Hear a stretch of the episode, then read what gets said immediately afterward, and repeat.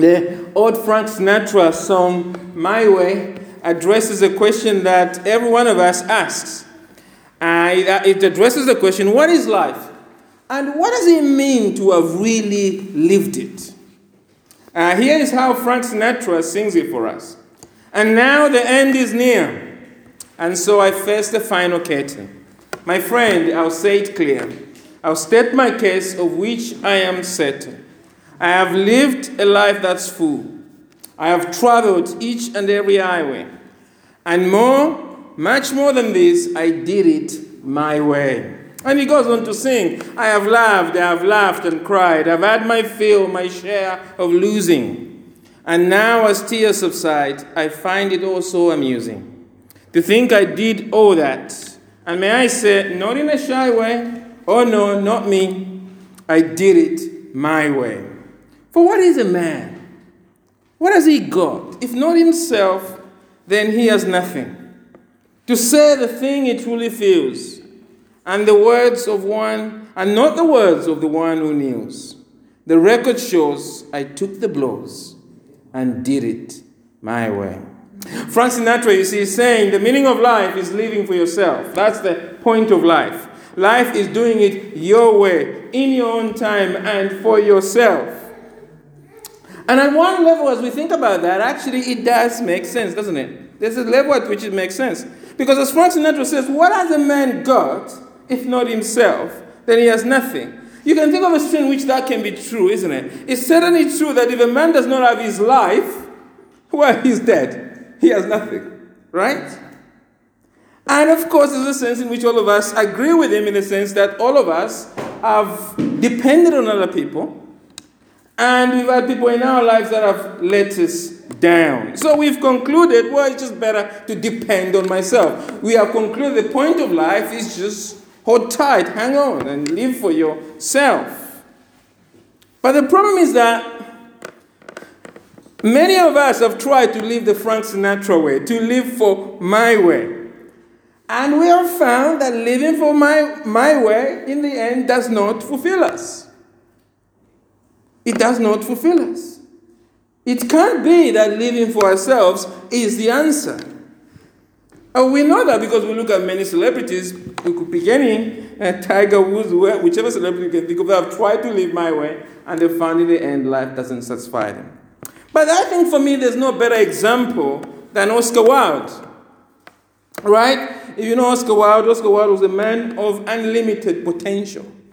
Uh, his plays at the time were popular and earned him loads of money, and many people have compared him to Shakespeare. And yet, Oscar Wilde ended his life broken, miserable, and in prison, actually. And here's what he wrote while he was in prison. He said this I must say to myself that I ruined myself. The gods had given me almost everything.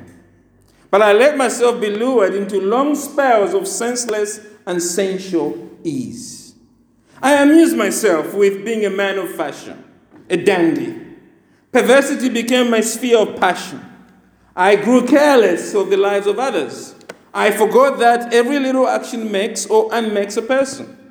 I ceased to be lord over myself. I was no longer captain of my soul.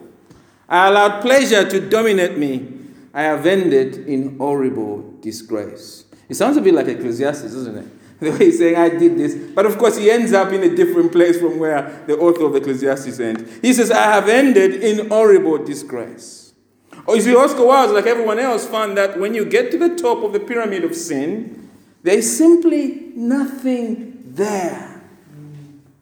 In the end, living for ourselves is not what life is all about. It actually leads to death inside, even before we die. It's quite ironic, actually, when they sing that song, My Way, at funerals. Because me, it's a proclamation of death at a funeral, a spiritual death at a funeral. I wonder, what about you though? What is life to you? That's a question I want us to explore this evening. I want you to think about this question what is the point of life? And my, my, my goal this evening is to help you not only know the correct answer, because some of you probably already know the correct answer to that, but to encourage you to live out the implications of that correct answer. And the answer to the question is found in Mark 12, verse 28 to verse 34. Jesus, as we've been going through Mark, you've seen that Jesus is in this final weeks, week of his life. Is in the temple in Jerusalem. It is a Tuesday of Passion Week, right? The religious leaders have been trying to kill Jesus by finding first a reason to trap him. And so they have been coming up with also some questions. And this morning we saw the Sadducees have their turn to ask a question, that ridiculous question about the man who had, well, a, a woman who had seven husbands, actually, one just one dying after the other, so to speak. And Jesus dealt with that very well in verse 18 to verse 27. Now, Mark tells us that one of the scribes has listened to Jesus' response, perhaps to the Sadducees and the Pharisees. And so he comes with a question of his own. Let's look at the question in verse 28. And one of the scribes came up and heard them disputing with one another. And seeing that he answered them well, asked him, Which commandment is the most important of all? Now, the scribe, we assume a scribe of the Pharisees, but it could be a scribe of the Sadducees. A scribe has studied all 613 laws in the Torah. And he wants Jesus to help him decide what law best captures what God requires from each one of us. If you could pick one, which one best summarizes, captures the principle of what God requires of us? He's looking at his life and he wants to know what should my life be really about? What is one thing you can tell me that would define what my life should be about? What commandment captures the purpose God has placed me here? And maybe you're sitting here this evening, you're asking that question. And Jesus sees the question is sincere when he looks to this man, when he's discussing with this man, he, he sees it's sincere. So he moves immediately, not to answer him with a question, but to give him the answer. And he gives him the answer in verse 29 to verse 31. He says this Jesus answered, The most important is, Hear, O Israel, the Lord our God, the Lord is one. And you shall love the Lord your God with all your heart and with all your soul and with all your mind and with all your strength. The second is this you shall love your neighbor as yourself. There is no other commandment greater than these. The answer that Jesus gives there and his conclusion in verse 34 uh, teaches us three important truths about that answers this question what is life about? And Jesus would say, first of all, life is about loving God with our lives. Life is about loving God with our lives. You see, all of life is about loving, loving and surrendering our lives to God, not merely just parts of our lives, bits of it here and there. No, it's waving a white flag of surrender. All of our lives should be a love note to God.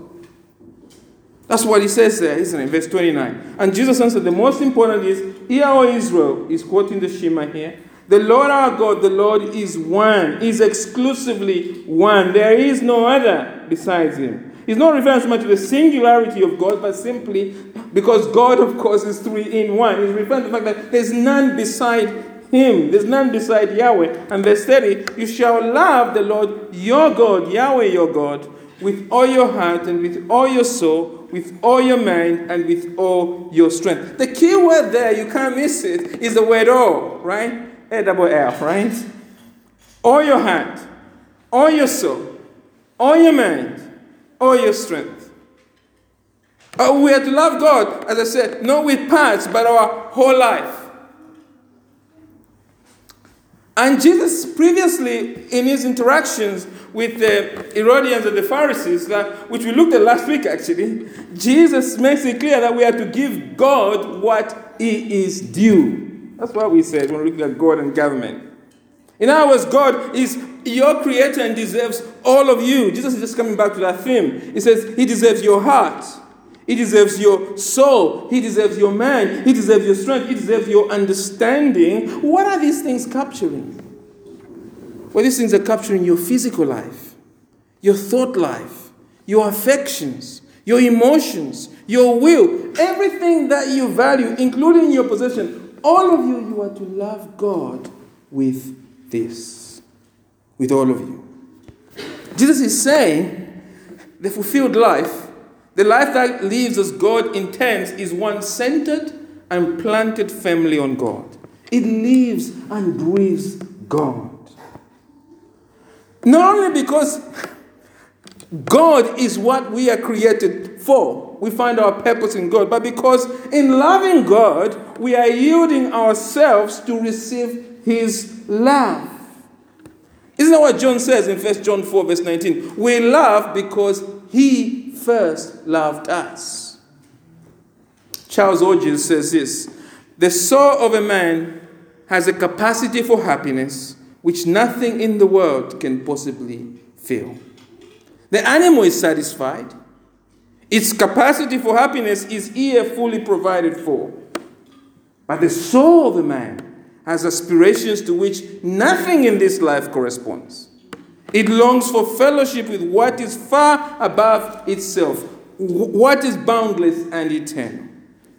Uh, Charles Rogers is, of course, agreeing with Jesus, isn't he? He's saying a truly fulfilling life is an outward life living in union with God. We find our purpose in loving Him. Life is about loving God with our very lives. It is a life that life is about surrendering to God and delighting in Him alone. That's the first truth Jesus teaches us here. The second truth Jesus teaches us here about what life is about is this: is that life is about loving God with our relationships. That's the second truth. So, first, life is about loving God with our lives. The second truth is that life is about loving God with our relationships. Love for God, when you have love for God in your heart, always results in loving people He has created. We cannot love God without loving Him with our human relationships. You know, I remember once going to preach at a local church in Watford. And uh, after the service, I got into conversation with a single ma'am there who really wanted to get married, right? I just preached and she wanted to have a conversation about that. And I asked her, you know, what sort of man are you looking for? Right? She said, Pastor, I want to marry a godly man who will love my children and look after them. That was the answer. Then she added, of course, despairingly, but there are no men in this church. she thought I had, I had the answer somehow. She was asking whether we had any men. I said, What should I do? I started looking around to see where the, um, the pastor was, to see if he could come and help answer this one. He wasn't addressed in the sermon. Now, it would be strange though if this godly woman that loves Jesus simply wanted a man who loves her alone and does not care where this man loves her children. It wouldn't make any sense, would it? Loving her means loving the two children she has brought into this world. And it's the same with God. Loving God means loving His creatures, the human beings He has brought into this world. And that's what Jesus is saying in verse 31 there. He says, The second commandment is this you shall love your neighbor as yourself. There is no other commandment greater than this. In verse 33, the scribe actually agrees with this, doesn't he? He says this in verse 33. And to love him with all our heart and with all understanding and with all our strength, and he has to love one's neighbor as oneself is much more than all whole band of burnt offerings and sacrifices. Uh, uh, so Jesus has quoted the second commandment, actually, which is from Leviticus 19, verse 18. And the scribe agrees that like, loving God means loving Him with our human relationships. And we are to love, as Jesus says there, you shall love your neighbor as yourself. Who's your neighbor? Well, the parable of the Good Samaritan answers that question quickly, doesn't it? Uh, the parable of the Good Samaritan teaches us that our neighbor is anyone, anyone we come into contact with, even people who do not mean well for us. And Jesus is saying we must love others as we love ourselves. We must love whoever we come into contact with as we love ourselves. Now, some hear this and foolishly tell us it means that Jesus is giving us three commandments. There are people who read this and conclude, no, even though Jesus says there are only two, actually there are three. We are to love God, love yourself, and love others, right? They will have us believe that what Jesus means is that we cannot love others, listen to me, we cannot love others, they say, until we love ourselves. Right? Now, of course, that's not what Jesus is saying, because that is the way the world thinks. That is worldly thinking. I'm thinking, for example, Ariana Grande's recent uh, big hit song where she chronicles her recovery from various broken relationships she had, she has had. And she goes through a list of all these ex boyfriends that she has had. And then she tells the world that she has now found a new love. And as you're listening to the song, you're thinking, what new love has Ariana now found? Well, her new love, she says, is that she's now in love with herself. And this is a new relationship. And she believes it will last. Uh, Here is just Ari in her words. Just a little bit of Ari for you this evening. She says this in her song I met someone else we are having better discussions. I know they say I move on too fast, but this relationship is going to last because her name is Ari, Ariana. And I am so good with her, she says. She taught me love, she taught me patience, she handles pain. That stuff is amazing. I've loved and lost, but that's not what I see because look what I've found. And no need for searching, and for that I say, thank you. Next. The, the tune is a bit catchy. But you get the idea, don't you? I'm not saying you should listen to it, but it is catchy. Uh, you won't miss it when you go to the supermarket. The, the, the world's biggest idea is self love, isn't it? But that's not what Jesus is saying here. Jesus means the opposite. Jesus, when Jesus says you shall love your neighbor as yourself, Jesus is saying we're to die to self by putting others first. By dying to self, but listen, but dying to self does not mean self hatred. You know, we are not monks here sort of trying to kill ourselves and beating ourselves. No, no, no. Listen, the, the irony, the paradox is this uh, we are to die to self, but you see, our sacrifice for others only has value if we have a healthy biblical dose of self love, to put it that way. A healthy dose. Because you see, dying to self is yielding what we value for us and then giving it to others. Jesus is saying life is about loving God in such a way that you yield the things that are precious in your life, you yield them to others. Right? You put them first with those things. But you are giving them to others not because they are useless, right? Because you value them as well. Jesus is saying that a fulfilled life cannot happen where there is no pouring out of ourselves, the emptying out of ourselves and giving it to others. Why is that? Why is that? Why can we not be fulfilled unless we are loving others? Well, because we're never more like God who made us and serves us in Jesus than when we are laying down our lives for others. It's that simple. First John chapter 3, verse 16 to 18 says this. First John 3, verse 16 to 18 says this. By this we know love, that he laid down, that is Jesus, his life for us. And we ought to lay down our lives for the brothers. But if anyone has the world's goods and sees his brother in need, yet closes his heart against him, how does God's love abide in him? Little children, let us not love in word or talk, but in deed and in truth. You see, every human being longs not only to be loved by others, but also to be able to give love to others. All of us know that without love, life is ultimately pointless. But now we have a problem here, don't we? If the point of life is loving God with all our being and loving God with our relationships, then we have a huge problem here. The problem is the word all. and you shall love the Lord your God with all your heart, with all your soul, with all your mind, with all your strength.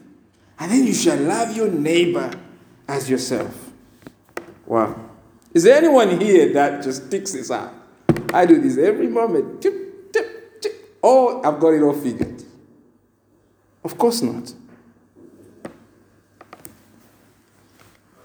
This is the problem. The problem here is that no one truly does this. And, and, and the thing that puzzles me as I've been reading this text is that Peter is nowhere to be seen. I love Peter and Mark because Peter is asking the question I'm asking, right? And this is just where I need him. You know, I need him to come in and say, Jesus, no, no, no, no, no. This is too hard. You can't. How do we do this? But he's nowhere to be seen. Perhaps he's worried about the Sanhedrin uh, who are sort of marshalling around Jesus at the moment. And so he's plotting an exit. But we don't know, but he's not there. Or perhaps he knows the answer already. He knows it is impossible to live a fulfilled life. That's the answer. It is impossible to live a fulfilled life except through Jesus. And that brings us to the final observation from our Lord Jesus in this passage. The final observation is this life, the third point, is about loving God in Jesus. What is life about? Well, the first point is loving God with our lives. The second point is, is that it's loving God with our relationship. And the third point is that life is about loving God in Jesus. You know, one of my favorite actors is the late Robin Williams. And one of his best performances is the movie Jack, right? You may have watched Jack. You know, in Jack, he stars as a boy who suffers from an unusual aging disorder in the film Jack. And this disorder he has means that Jack ages four times faster than a normal human being. And as a result, Jack starts school for the first time looking 40 years old. I'm 40. Yeah, he's looking like me. Just imagine there I'm going with my daughter. What? Reception. right? it's terrible. But he starts there looking 40. Right? And there is a fascinating scene towards the end of the film in, in, in film Jack where Jack um, is looking like a 70 year old, right? At the age of 18 years old. And he arrives at the graduation ceremony and is given the honor of delivering the end of year student speech. And if you're watching that film, here is what Jack says. He says, I don't have very much time, so I'll make it quick. Like my life, you know, as we come to the end of this phase of our lives, we find ourselves trying to remember the good times and trying to forget the bad times. And we find ourselves thinking about the future. We start to worry, thinking, what am I going to do? Where am I going to be in 10 years' time? But I say to you, hey, look at me. Please don't worry so much. Because in the end, none of us are very long on this earth. Life is fleeting. And if, you've ever, if you're ever distressed, cast your eyes to the sky when the stars are strung across the velvet night. And when a shooting star streaks through the blackness, turning night into day, make a wish and think of me. Make your life spectacular. I know I did. And shortly thereafter in the film, Jack dies. And as we are watching that film, we remember, of course, Jack has supposedly lived a spectacular life. And then we are left to ask the question, as we should always do when we watch films of any kind, is what is the point? What is Hollywood trying to communicate to us? And the message of the film Jack is very simple life is a wish we may not have. So rather than look to others to make your life meaningful, Hollywood tells us just try and make your life as spectacular as possible in the little time you have in this world. Look to yourself to make things happen. At this point, Hollywood now is singing from the Frank Sinatra page, from the Ariana Grande page, and many other pages. He's saying, look to yourself to make life happen. And as I thought about that film, Jack, I realized, and I was reading this in, in, in, this passage in Mark, I thought this seems to be the attitude of the scribe, actually. Did you notice that after Jesus gives him the answer, the scribe is very enthusiastic? He is. Look at verse 32. And the scribe said to him, You are right, teacher. You have truly said that he is one, and there is no other besides him. And to love him with all your heart and with all your understanding, with all your strength, and to love one's neighbor as yourself is much more than all the burnt offerings and sacrifices. It is wonderful. And we are told in verse 34, and Jesus that he answered wisely. It's a wonderful answer. He's enthusiastic. But the problem is that is all where it ends. Because the final sentence of verse 34 is troubling. It looks okay, like Jesus has defeated everyone, but it's there to make us pause and think. Look at what he says. Jesus says, He said to him, You are not far from the kingdom. And after that, no one dared to ask him any more questions. Jesus, as just said, a truly fulfilled and morally perfect life loves God and others perfectly. And we are just screaming for the scribe now to go one step further and ask Jesus, How do we get this? How do we get it? How can we live like this? Because what Jesus has just said disqualifies everyone listening and us, including the scribe. There's only one person there who fulfills that. It is Jesus Christ. He is the only one who has ever truly loved God as he should. So we are screaming, we're expecting the scribe to say, Come on, ask him, how do we get in? Right? And Jesus has given him an opening. Have you seen that? He said to him, You are not far. You are not in, you are not far from the kingdom of God. It's an opening there. You should ask, okay, I'm close, but how can I be in? Right? That's what you should be asking. But he doesn't ask. Why? Because he does not recognize that he cannot keep the commandments. He's got knowledge, but he doesn't know how to keep them. He needs to ask Jesus how to enter the kingdom, but he doesn't. And if he asks Jesus, Jesus will tell him that he must take up the cross, Mark 8, verse 34. He must take up the cross and follow him. Or he, Jesus will respond as he responded to the rich young ruler Master, how can I inherit eternal life? He says, Well, sell everything and come and follow me. And, and, and he might say, Oh, that's impossible. Then Jesus will say, Well, with God, everything is possible. It doesn't depend on you, it depends on you.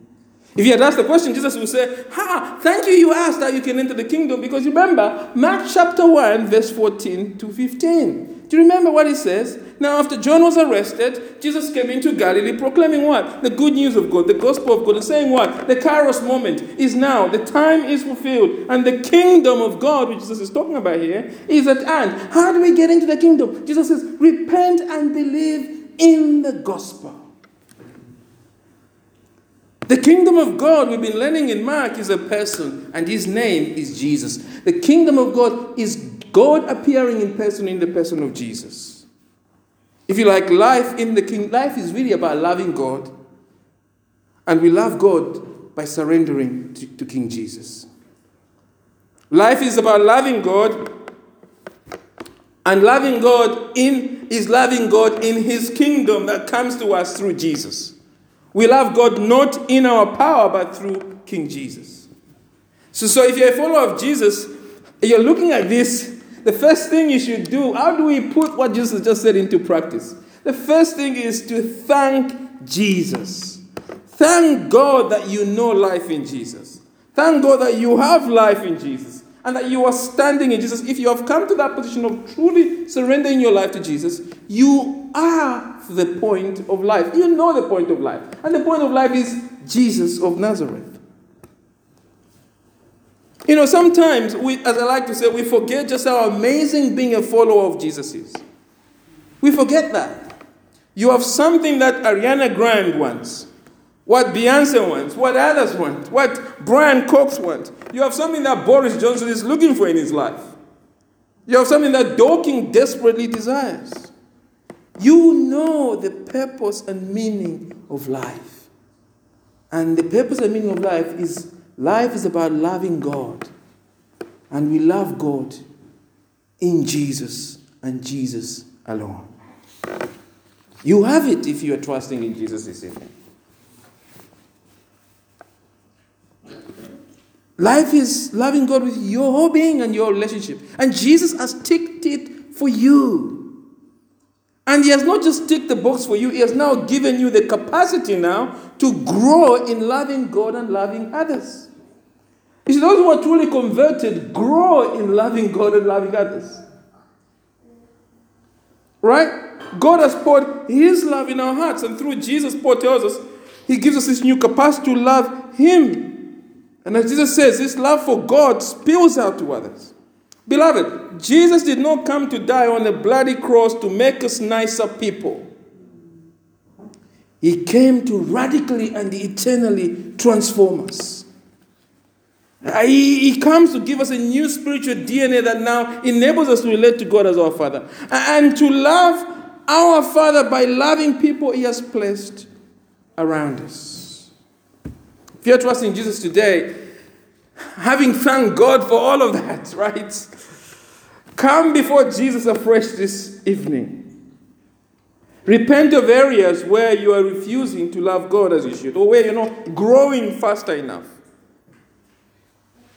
Ask God, just Lord, show me where I am not growing in loving you. And this starts with asking God to help us love others, those people who are in familiar relationships. You know, those relationships which are immediate to us. I think that's where we need to start, actually. Some of us like to start far away. Start where you, you are. Ask God to help you love the people He has placed around you. You know, those relationships around immediate to us actually are relationships where we don't really love as we should. Because we take advantage of people God has placed in our lives. You know, it is easy not to be deeply loving to our wives, just take them for granted. It is easy not to be loving to husbands, children, parents, brothers, and sisters in Christ who we see every day. You know, it passes me that some people like to love people who are far away. and they're incapable of loving people closer to them. Right? It is sadly true we can show more affection to people outside our church, outside our families, than we show to our own family members. I've seen people who are very, very nice on a Sunday, but they are not loving their wives at all. We must repent of this if we belong to Christ. We must not take for granted those familiar relationships. In this case, charity, really, love does begin at home, right? But let us also ask God to deepen our love for Him in unfamiliar relationships. Because that's the context of Leviticus 19, by the way. If you ever just go, get, get home, read Leviticus 19, verse 18, and then just look at the verses that surround it, which says, you know, we are to love others as we love us, as you love, love your neighbor as you love yourself. Just read around the context of that. And what you discover is that the commands really gives us pointers of how that love looks like already. When you read the surrounding verses, it talks about caring for the poor, orphans, travelers. God wants us to express love to the vulnerable. He talks about that. So this evening, ask God to grow your love for Him in those areas. And ask God to grow your love also in difficult relationships, some of the relationships you have. Ask God, Lord, I want to love you with my difficult relationships. There are people in your life that get on your nerves, right? Or perhaps they have hurt you and abused you in the past. Again, the context of Leviticus 19:18 talks about the importance of forgiving each other, not slandering, not stealing from each other, right? Time and other things. It talks about the importance of justice. In other words, Jesus, when Jesus says we must love our neighbors, it means loving God with justice for others. And this may mean standing up for a colleague being bullied at work, or writing to your MP about the issue of abortion or, or, or human trafficking. It may mean emailing a TV channel about the demeaning portrayal of women uh, in a particular program. If you're loving, you do that. It might be suggesting to your supermarket that they shouldn't sell certain soft pornography novels or something. It might mean you volunteering your time to help one of the local charities because you love God, not because it gets you to heaven, but because Jesus has ticked the box for you. And it is your thank you to Him to live out that love. So ask God to help you grow in loving Him by deepening your desire, also to preach the good news of Jesus to yourself. Often I just, uh, sometimes when I'm preaching on love, I just say, look, you want to love your neighbor? I am not convinced you're loving your neighbor if you don't share the gospel with them. I don't care if you walk their dog or you do the cat thing with them or you go to their children's party. If they have never heard the word Jesus on your lips to them, you hate them. So we must take those things seriously. The gospel becomes important. Of course, we must share the gospel sensitively and we must ask, not do it in our own strength, but we must realize that the best gift this Christmas you can get, coming Christmas. I've already started thinking about Christmas. The best gift you can think this Christmas is tell somebody about Jesus. Don't worry about these presents you keep buying for others. Just Pray for an opportunity to share Jesus. That is the gift they need to hear. Jesus. Or buy the gift if it helps you talk about Jesus. uh, uh buy me a gift. no, no, but seriously, Jesus is why they, they need to, uh, that, that's what they need to hear, right? And we shouldn't do this in our strength. We should ask God to help us. We should, because, because if we do it in our strength, we are just wasting time. Right? And there will be moments in which we struggle to love God, in which we struggle to love others, as we are all struggling, but we can ask God for new energy to do that. We can ask Him for opportunities to love and show His love to others. You know the point of life. That's the point I'm making. And the point of life is to love God with our whole being and to love God with our relationships. And we can only do this in Jesus. And if you're trusting in Jesus this evening, God can grow your love. So look to Him to help you do that. Amen.